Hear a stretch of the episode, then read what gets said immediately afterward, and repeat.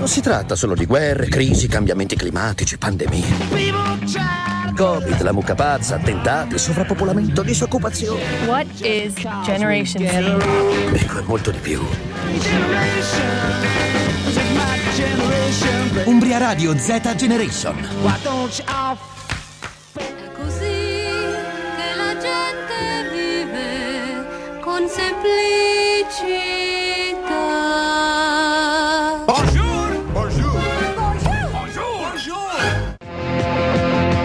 Sala d'aspetto. E tu cosa aspetti? In che senso? J'ai dormi, vi débris, mais j'ai dû dormir dans la gouttière où j'ai eu un flash. No, io ancora me la rido perché me la sto ridendo, no? Però questo bonjour, bonjour che arriva oggi, martedì 17 gennaio, che finalmente dopo un mese e oltre di assenza rientra tra noi Nicolò Cesaroni. Bonjour à tout le monde, bonjour à tout le monde. Ma perché bonjour? Perché questo francese oggi? Allora... Perché ieri sera mi arriva un messaggino.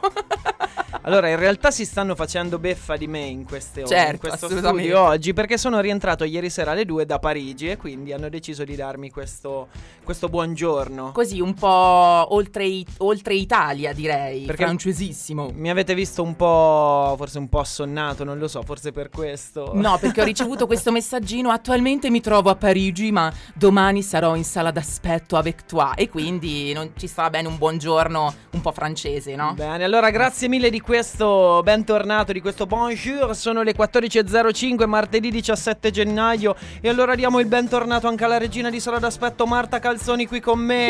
Buongiorno a tutti, buon pomeriggio. A quest'ora forse è più buon pomeriggio, però fuori fa freddo, piove, tira vento, ma non è mai così freddo come nella nostra cabina di regia. L'uomo delle freddure, Luca Adriani. Buon pomeriggio, delle presentazioni pazzesche. Grazie Nicolò, grazie, sì, assolutamente. Grazie.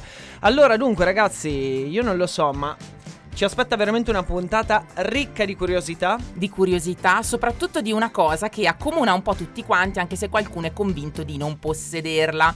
Di cosa sto parlando? Lo scopriremo più tardi, Nicolò. Però se tu vuoi, possiamo iniziare la nostra puntata bellissima leggendo la frase scritta sulla nostra parete di sinistra. Eccola qui, allora, la nostra parete di sinistra che oggi ci dice: un'intuizione è la creatività che cerca di dirti qualcosa. Frank Capra.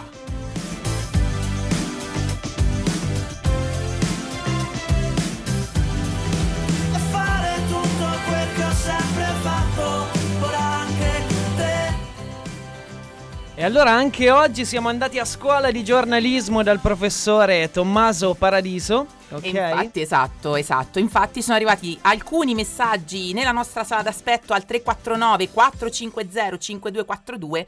Vai Nico, so che volevi leggerli, quindi vai. Allora c'è Mario85 che ci scrive: ho regalato una t-shirt con una frase di questa bellissima canzone dei giornalisti alla mia Serena, bellissima. Che bello, bel pensiero. Poi Alexia che ci scrive: e qui ancora si aspetta qualcuno che venga e mi cambi la vita. Tranquilla Alexia, tutto arriva per chi sa aspettare. Ecco. Almeno così c'era scritto nella maglietta, a proposito di scritte nelle magliette, del cameriere di un ristorante a Cervia che mi ha fatto aspettare 2 ore. Oh. Ok, per un risotto. Meglio tardi che mai.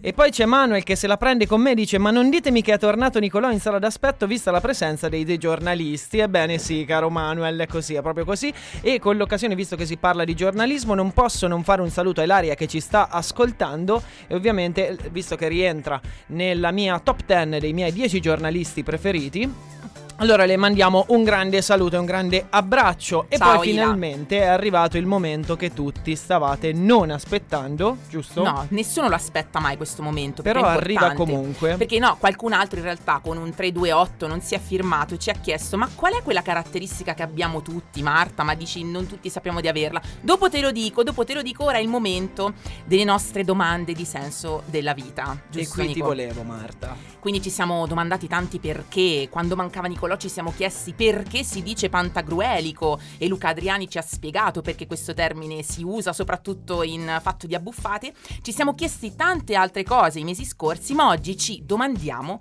perché si dice fare il bucato. Ecco, questa è una di quelle domande che veramente io mi alzo la mattina e penso: ma perché si dice fare il bucato? Esatto, okay? Bravo, quelle che proprio hai bisogno, devono svoltarti la giornata in qualche modo, con queste nuove informazioni che tu assimili, no? Vai, allora... toglici questa curiosità, toglici questo dubbio esistenziale. Anche perché appunto quando si parla di panni non parliamo di panni che hanno i buchi, no? Giustamente noterà qualcuno. Bucato deriverebbe da bucon, che è una parola francone, il ceppo di lingue germaniche parlate nell'allora regno dei Franchi, e significava lavare. In italiano questo verbo si è poi trasformato in bucare e quindi fare il bucato. E wow, questa è una prima versione. Wow. Io sono curioso di sapere, cioè, hai un libro, un'enciclopedia, cioè io ti vedo la notte alle 3 che ti alzi e vai a cercare queste domande. Sì, esatto, cioè come ti vengono, mi chiedo veramente. Ho le mie fonti, qualcuno mi chiama Hermione Granger. E invece nel Medioevo le donne, pensate, mettevano i panni in un recipiente di legno o di terracotta che poi coprivano con un telo bucherellato, il ceneraccio, e quindi vi rovesciavano sopra un composto di acqua bollente e cenere di legna che fungeva da detersivo. Quindi qualcun altro sosterrebbe che il termine bucato invece deriverebbe dal Medioevo, da questa pratica, ok? Sì, guarda, io non ho ascoltato l'ultima parte perché mi sono perso sul fatto che hai detto che qualcuno ti chiama Hermione Granger, sarò sincero. Siamo rimasti lì, Hermione Granger, nominare Hermione Granger, ci siamo fermati tutti lì. Vi ricordiamo il nostro numero a cui potete inviarci i vostri WhatsApp, 349 450 5242. E allora facci sognare adesso con un'altra canzone, dai, che abbiamo voglia di divertirci un po' con un po' di musica. Esatto, e questa canzone in realtà, Nico, ha a che fare anche forse con negozi di trucchi, perché no? Noi donne, via!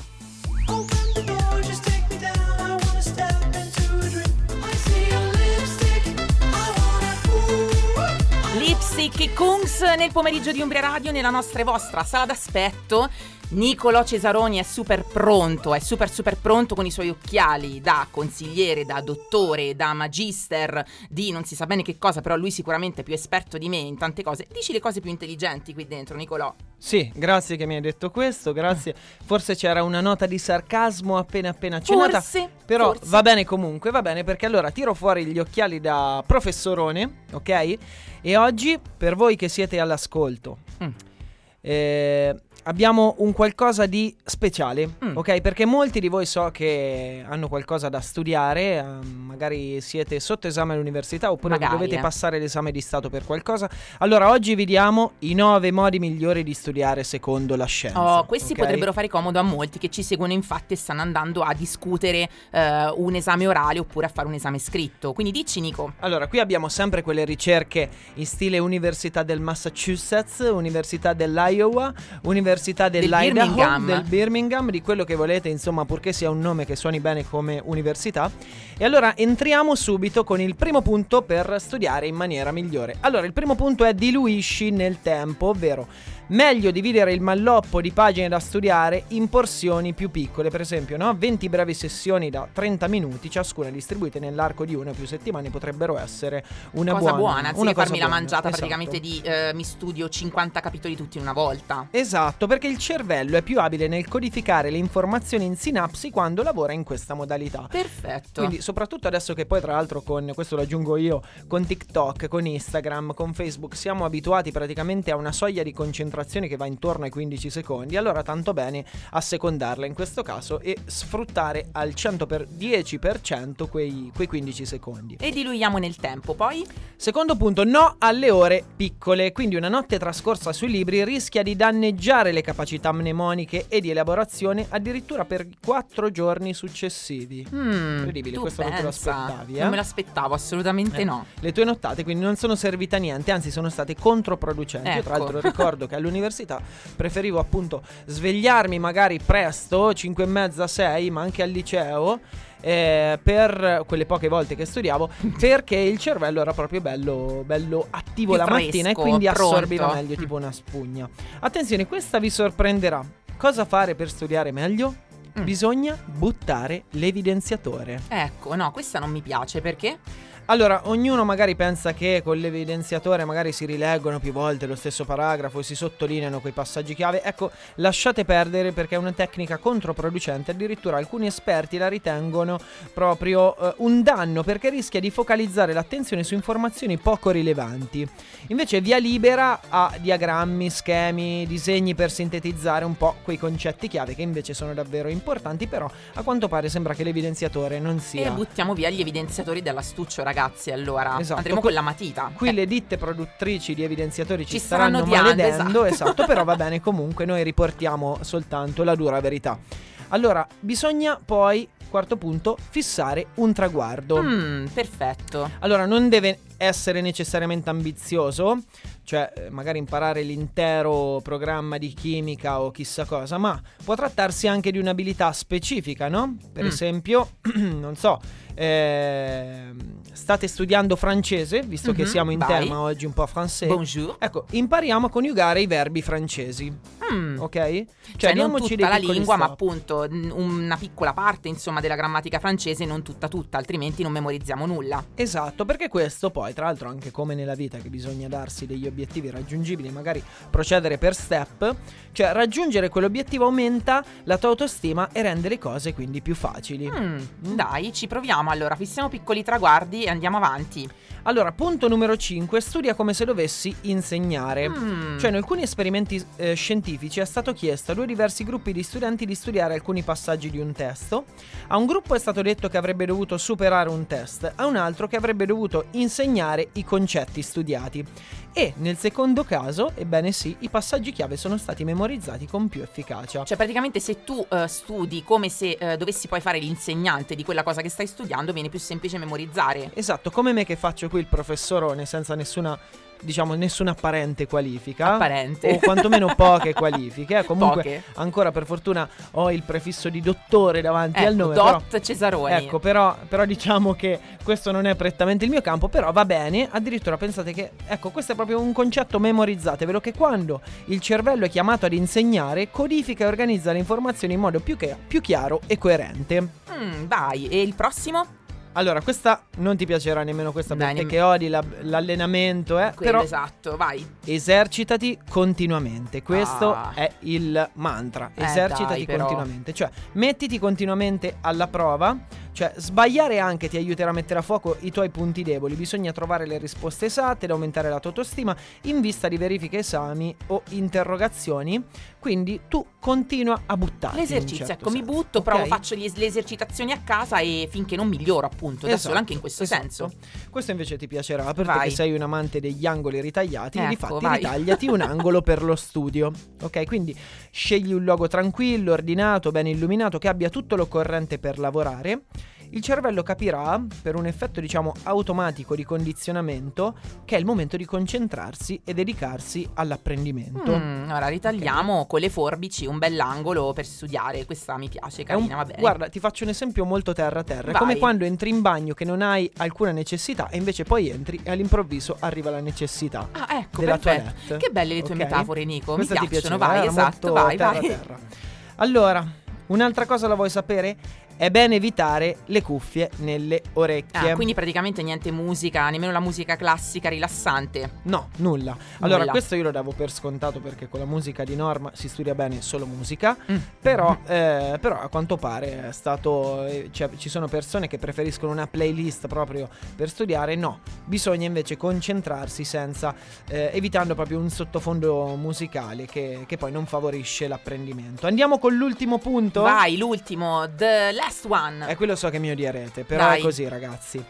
Bisogna lasciare lo smartphone in un'altra stanza. Vabbè, ma tu la fai facile però, scusa. La faccio facile, però è così. Allora, stare continuamente connessi e rispondere alle notifiche di chat e social network non agevola l'apprendimento. Va bene, professore, va bene, va bene, professore, ok. Lo sappiamo tutti bene, come dice una pubblicità di adesso, bene. Ma non però, benissimo, aggiungerebbe qualcun altro. Però poi predichiamo bene, appunto, e razzoliamo male, perché quanti si ricordano di allontanare il cellulare dalla scrivania nel momento dello studio? Ben pochi. Faccio anche un mea culpa, che anche io troppo spesso lo tengo lì, invece in realtà anche sul posto di lavoro poi ci deconcentra un po', perché comunque spezza quel ritmo di concentrazione che invece aiuta il cervello a lavorare al 110%.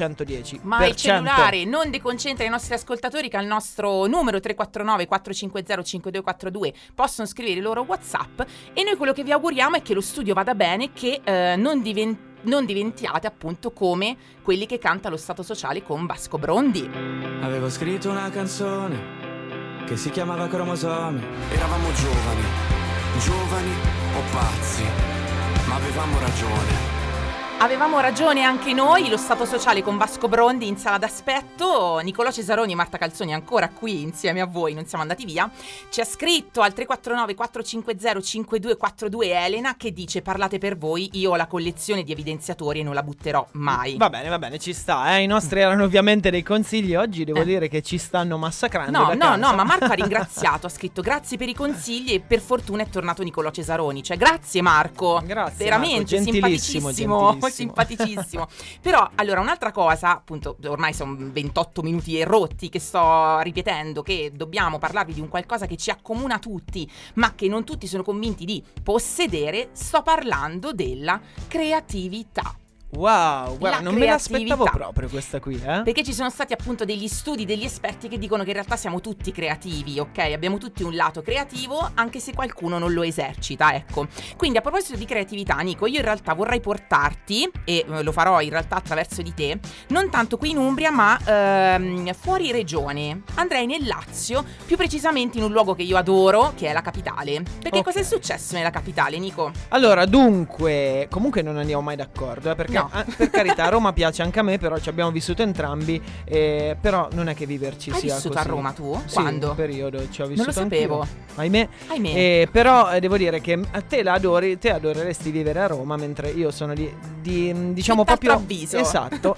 Allora dunque c'è un progetto che è partito nella capitale che si chiama Cabin Art, ovvero la creatività proprio per rigenerare il tessuto urbano. Dai, ecco, come fai a rigenerare il tessuto urbano a Roma? Allora, semplice, praticamente dei giovani talenti stanno valorizzando 6 gabbiotti dismessi dalla polizia locale. Ok? E quindi diciamo che è un'idea che a me non dispiace affatto, perché praticamente è come dare una tela a degli artisti, ok? Soltanto che quella tela è praticamente pubblica, ma proprio nel vero e proprio senso della parola. E quindi il progetto, proprio attualmente è un progetto pilota di rigenerazione urbana promosso dal gabinetto del sindaco, ok, l'ufficio delle politiche giovanili, in collaborazione poi con altri vari progetti, insomma, culturali. E l'obiettivo è proprio quello di recuperare e valorizzare questi 6 gabbiotti dismessi dalla polizia locale attraverso interventi di arte figurativa e di street art realizzati appunto da questi giovani artisti, che attualmente sono stati selezionati, diciamo, da un'apposita commissione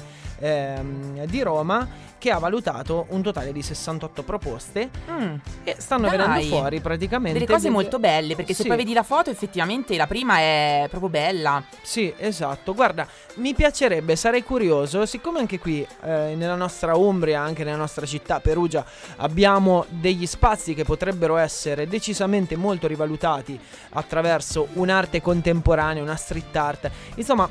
Mettiamola così, anzi lancio la palla a chi ci ascolta. Vai. In questo momento potete risponderci al 349-450-5242, scriveteci anche un messaggino WhatsApp o mandateci un audio. Ebbene, secondo voi quale potrebbe essere un progetto intelligente, e anche quali magari proprio diteci le vostre zone che avete notato, no? Dove si potrebbe intervenire con un progetto artistico proprio per risollevare un po' quegli angoli più grigi magari del nostro territorio, delle nostre città. Se magari volete darci così, lanciarci qualche dritta, perché no? Poi potremmo anche attraverso i nostri canali social rigirare questa palla, fare un cross a chi poi potenzialmente si occuperebbe della questione, ovviamente. Esatto. Se poi prende piedi qualcosa noi mettiamo anche il logo di Sala d'Aspetto di Umbria Radio, perché potremmo essere un po', come dire, non voglio dire dei mecenati, però sicuramente forse dei piccoli coartisti. Perché lui si sta cercando così, le metafore per fare bella figura. Comunque ragazzi, tranquilli, non c'è frettissima. Scriveteci appunto, inviateci il vostro audio su WhatsApp, avete il tempo della pubblicità, noi ci sentiamo tra pochissimo.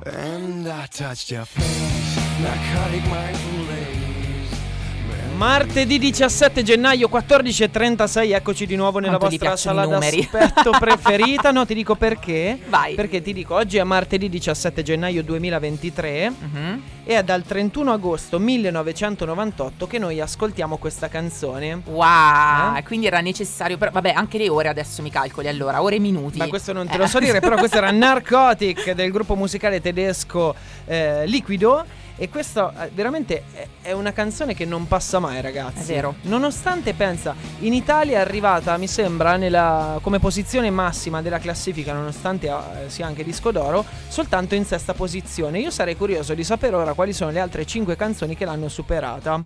Ok, sarei veramente molto curioso. Magari ce lo teniamo per la prossima volta, perché assolutamente sì. Se Narcotic è arrivata soltanto in sesta posizione, veramente chissà cosa ci aspetta nelle altre posizioni. Magari, non so, mi aspetto un Paola e Chiara, Alexia, qualcosa, insomma, eh? E qui poi entriamo in un argomento che ora però non andrei a toccare, ma ce lo teniamo fra poco, perché poi arriverà il momento in cui dovremo fare la puntata speciale Sanremo. Assolutamente sì. Giusto? Nicolò Cesaroni. Ma in realtà non è questo il giorno. Non è questo il giorno. Oggi è il giorno in cui continuiamo a parlare di creatività. E io, siccome mi diverto a fare queste mie ricerchine, no? Nicolò dice: hai l'enciclopedia delle soluzioni, delle situazioni, delle azioni, di tutto. No, faccio ricerche su web. Bravissima, Hermione. Come chiunque. Allora, ecco, facci Hermione Granger. Tutto. Entro nella parte di Hermione Granger. Ho fatto praticamente questa ricerca e ho trovato, diciamo, delle soluzioni creative usate dalle mamme per raggiungere un obiettivo con i loro bambini. Ok? E in queste soluzioni creative ho selezionato 2 o 3 bambini che hanno raccontato la loro piccola storia, diciamo triste, però insomma un premio speciale alle mamme che le hanno ideate, insomma. Sei curioso? Sì, molto, guarda, veramente voglio sentire queste storie di bambini tristi. Ecco, state ascoltando, per chi si fosse sintonizzato in questo momento, un programma che parla di storie di bambini tristi. Dai, okay? Ma no, bambini tristi, no? Nel senso, bambini che con la creatività delle mamme, insomma, hanno poi fatto quello che le mamme dicevano, insomma, o comunque si sono fidati. E insomma, alle volte anche con soluzioni belle. Nicola, non mi guardare così che poi io non la smetto di ridere.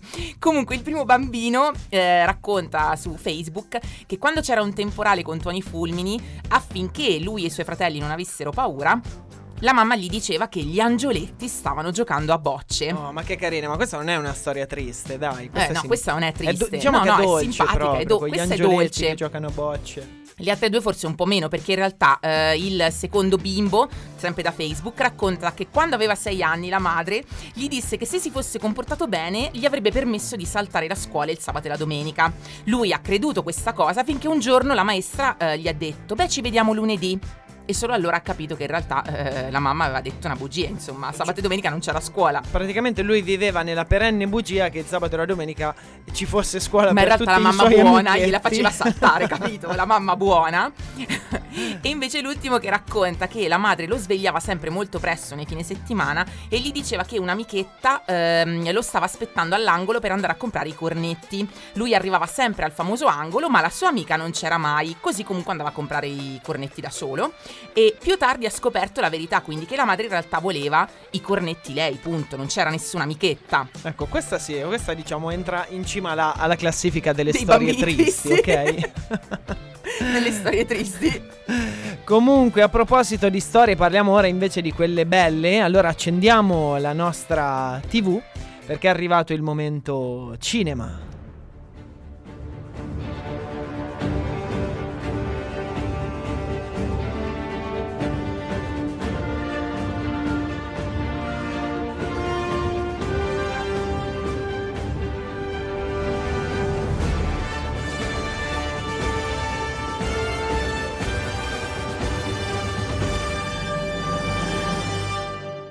Ho soltanto una piccola domanda. Potresti fare l'inserviente dovunque. Perché hai lavorato nell'università tecnica più prestigiosa che c'è al mondo? Perché vai in giro di notte a completare formule che solo 1 o 2 persone sanno risolvere e poi neghi di averlo fatto? Perché non ci vedo tanto onore in questo, Will. Cosa vuoi fare veramente? Cosa vuoi fare veramente, Will? Questa era una clip da Will Hunting, il fantastico Robin Williams. Lanciamo la canzone ricordo di oggi, scelta da Elena Samantha, che ricordano il loro professore di storia dell'arte e i pomeriggi al percorso verde a fantasticare sul futuro.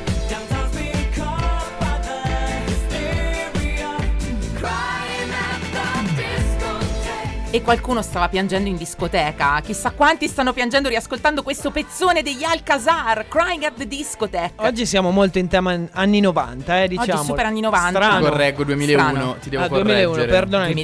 Però guarda, strano che siamo sempre lì, a cavallo fra anni 90 e 2000, Siamo sempre, perché sono gli anni più belli, ragazzi, dai. Sì, sì, questo va detto. E allora, dunque, tu prima mi hai fatto partire una clip stupenda per il nostro momento cinema. Assolutamente. Voglio dirti una cosa. Non è colpa tua. Come non è colpa mia? Non è colpa tua. Certo, non era colpa nemmeno di Will. Esatto. Mamma mia, che film meraviglioso. Non è colpa tua. Questa è la battuta cult del film Will Hunting, Genio Ribelle, che abbiamo ascoltato prima. Ho detto, avevamo altro in scaletta, però ho detto, guarda, è un film talmente bello che merita almeno 2 minuti di approfondire di approfondimento, esatto. Qualcosa, perché veramente credo sia uno di quei film che se uno non lo ha visto è bene che apra Netflix o qualsiasi, insomma, tipo di app di cinema in streaming, perché va assolutamente visto. Ragazzi, ricordiamo, i protagonisti sono Matt Damon, Ben Affleck e Robin Williams, che per questo film Robin Williams vince l'Oscar come miglior attore non protagonista. Ma lo stesso film Will Hunting ai premi Oscar del 98 ha trionfato anche nella categoria miglior sceneggiatura originale, sempre di Matt Damon e Ben Affleck, che, apro la parentesi, è nato il 15 agosto esattamente come me, ragazzi, quindi la bellezza, insomma, ha una spiegazione anche scientifica legata alla data di nascita, come vedi, Nico. Sì, wow, guarda, qui non posso ribattere, non posso dire nulla, perché io sono nato lo stesso giorno di Maria De Filippi, per cui vedi non che allora posso farmi vanto di nulla proprio. La classe non è acqua, ma io so che, Nico, tu hai delle curiosità rispetto a Will Hunting, soprattutto per chi non l'ha visto, così lo facciamo, vi facciamo incuriosire, ve lo vedete anche voi. Sì, allora, dunque, la prima è questa, che però non è che ho... non l'ho trovata scritta, è una cosa che mi ricordo in una clip di una piccola intervista, e non ricordo nemmeno se a Matt Damon o a Ben Affleck, però ricordo che da quel film in poi, andando avanti, insomma, la gente li scambia, cioè incontra Matt Damon e pensa che quello sia Ben Affleck, e poi incontra Ben Affleck e crede che sia Matt Damon. Addirittura sono diversissimi in realtà. Sì, però la gente se li confonde, non so. Nell'immaginario perché sono così. Esatto, sì. Tant'è che una volta hanno fermato Ben Affleck scambiandolo per Matt Damon, lui ha fatto la foto e gli hanno detto Matt Damon è così, gli hanno chiesto l'autografo e lui ha firmato come Matt Damon. Favoloso, fantastico, ragazzi, la creatività che serve anche in questo caso, no? Comunque, ritornando al film, c'è una scena stupenda che è quella di un colloquio fra Matt Damon e Robin Williams, che farebbe nel film, insomma, il suo psicologo, dove praticamente, per sciogliere un po' il ghiaccio, Robin Williams racconta un aneddoto al giovane Matt Damon di sua moglie, che nel sonno era solita fare delle flatulenze, diciamo così. Mm-hmm, esatto. Praticamente quella battuta è stata completamente improvvisata. Le risate fra i due attori sono veramente sincere, sono vere, ma addirittura lo sono anche quelle dello staff, diciamo, che nel dietro le quinte stava lavorando, perché hanno iniziato tutti a ridere, tant'è che si può cogliere addirittura una piccola sbavatura della telecamera che si muove in una determinata inquadratura, perché l'operatore, il macchinista, è stato colto anche lui dalle risate, e quindi non è riuscito a tenere completamente stabile la... Cioè, hanno mantenuto praticamente una tattica e un modo proprio di lavorare che è americano, che è quello di, cioè, mantenere tutto quello che poi accade, se effettivamente è funzionale alla sceneggiatura e al girato, eh. Esatto, fa proprio... Sono gli americani che lavorano così, meravigliosi, fantastici. Metacinema proprio. E poi c'è una famosa scena, una delle più famose del film, che è in una panchina di Boston. Quella panchina, pensate, è diventata da allora una specie di meta di pellegrinaggio da parte dei fan del cinema, ma anche dei fan di Robin Williams, perché dal 2014, dopo la morte dell'attore, la città di Boston ha deciso di mettere in quella panchina lì una statua di Robin Williams come omaggio, e tanta gente, ancora più gente, va a rendere omaggio sia al film che all'attore che ci ha lasciato, proprio recandosi in quel punto del film. Comunque, se non l'avete visto, ve lo consigliamo. Stiamo parlando di Will Hunting, Genio Ribelle, è assolutamente uno di quei film che non potete perdervi. Così come la favola di Cappuccetto Rosso, Nico, no? Ehi tu, che occhi grandi che hai! Parlami di te, non ti conosco. In metropolitana siedi all'ultimo posto. Come il mare, vieni qua, abbracciami. Occhi grandi grandi, questa era Francesca Michelin nella vostra sala d'aspetto preferita. Eccoci di nuovo qui, siamo quasi in chiusura, ahimè, però prima di lasciarvi dobbiamo raccontarvi una cosa veramente, veramente curiosa, e che magari può essere un monito per tutti voi che siete lì fuori e chissà quali intenzioni avete, perché è successa una cosa incredibile ad un ladro scappato che però ha dimenticato l'auto ed è stato quindi preso. Ma Nicolò però la fa sempre semplice. Io che gli faccio cenno, ma aspetta, carichiamo un po' la cosa, così magari le persone attendono. No, questa non merita di essere caricata, ma veramente. Ma scusa, ma cioè, io volevo premiare la creatività di questo ladro, ragazzi, ok? Ha approfittato di questo cantiere che era aperto in una casa di ristrutturazione, si è buttato dentro per poter rubare le cose, poi è scappato con questo bustone pieno di cose, di oggetti, di denaro, e poi dopo un po' ha detto ups, ma ho dimenticato qualcosa, la macchina che era parcheggiata lì fuori. Questa, cioè, qui veramente non so se parliamo di... Ma è vero, è successo veramente. Un genio ribelle, praticamente. Questo è un genio molto ribelle. Ok, un genio ribelle, ma che fa anche qualche balla, che lascia qualche balla di fieno qua e là, praticamente. Perché lui, quando si è reso conto che gli mancava l'auto, ma chissà, cioè, voglio dire, io non lo so veramente come può venire in mente, dimentica l'auto. I poliziotti si erano poi accorti che c'era questa macchina parcheggiata e obiettivamente non era dei padroni di casa, quindi si sono messi lì appostati ad aspettarlo, e lui ha aspettato il buio, perché ha detto beh, mica col buio arriveranno i poliziotti a prendermi, e invece i poliziotti lo aspettavano e l'hanno preso e portato dentro, ragazzi.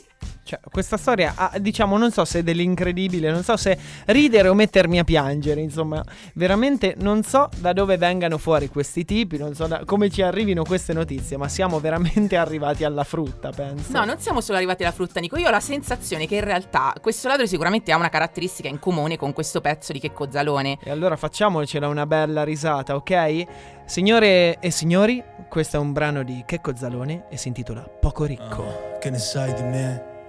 Della mia PlayStation 2, quando già da un po' c'era la 3. E era la canzone Waiting for Sanremo, cantata da Checco Zalone. Questa era Poco Ricco, in arte Ragadi per l'occasione. In arte Ragadi, esatto. Fantastico, lo diciamo nel fuori onda parlando con Nicolò, con Luca, e il ricordo appunto della sua apparizione, diciamo, a Sanremo, no? Che faceva questo cantautore e poi il virologo, e poi che ha cantato questa canzone su sfondo LGBTQ, giusto? Sì, che diciamo è stata anche oggetto di varie polemiche, però oggettivamente è stato sempre lui. Troppo simpatico è lui. Poi diamo anche spazio, insomma, anche alla creatività comica in questo senso. Non andiamo a porre dei limiti, almeno ai grandi come Checco Zalone. Esatto. Perché veramente ha rialzato. Io penso che sia stata una delle serate più belle dello scorso festival. Confermo. E soprattutto noi non vogliamo che la creatività, visto che rimaniamo nel tema di oggi, di Checco si fermi. Anzi, Checco continua a creare, perché noi saremo felicissimi di ascoltare le tue prossime creazioni.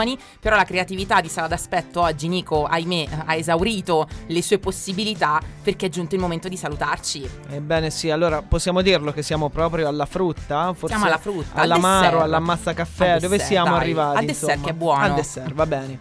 E allora eccoci qui, io ringrazio ancora una volta la nostra cabina di regia, Luca Adriani. Grazie a voi. Poi qui alla mia destra, voi non la potete vedere, ma collegatevi a Instagram per vedere i suoi fluenti ricci alla Hermione Granger. Oggi si è voluta apostrofare così Marta Calzoni, la regina di Sala d'aspetto. Grazie Marta per essere stata in nostra compagnia. Ecco, è lui che ha ripreso in mano lo scettro del potere. Non so se avete notato, è rientrato da un giorno e già è il scettro del potere tutto. A Nicolò Cesaroni, che ringrazio invece, grazie, che è sempre bello quando c'è Nicolò. Ci è mancato tanto, al di là delle battute. Ci sei mancato, Nico, anche gli ascoltatori l'hanno detto, lo ha detto Luca Adriani, lo dico anch'io, dai, facciamo finta che lo dico anch'io. Finalmente dai. l'ha ammesso, grazie, via. Ma siete voi che mi siete mancati, perché questa è la sala d'aspetto migliore di tutto il mondo che ci sia, perché non c'è cosa migliore che aspettare, se si aspetta insieme a qualcuno con cui vale la pena passare quel tempo. E voi ragazzi, tutti voi che ci avete scritto, siete stati fantastici, ci avete fatto divertire, sono arrivati dei messaggi che purtroppo il tempo tiranno non ci permette di leggerli, ma magari ce li teniamo per una prossima puntata, che ne dici? E vi ringraziamo tutti per averci ascoltato. Attenzione, perché esatto. Marta, no, ricordati una cosa, Nico, che noi salutiamo tutti, ma in sala d'aspetto mai nulla sarà inutile. Come diceva Gesù, ma pure mia nonna chi rompe paga. Sala d'aspetto. E tu cosa aspetti? In che senso? Peu dormi, vie débris, mais j'ai dû dormir dans la gouttière où j'ai eu un flash.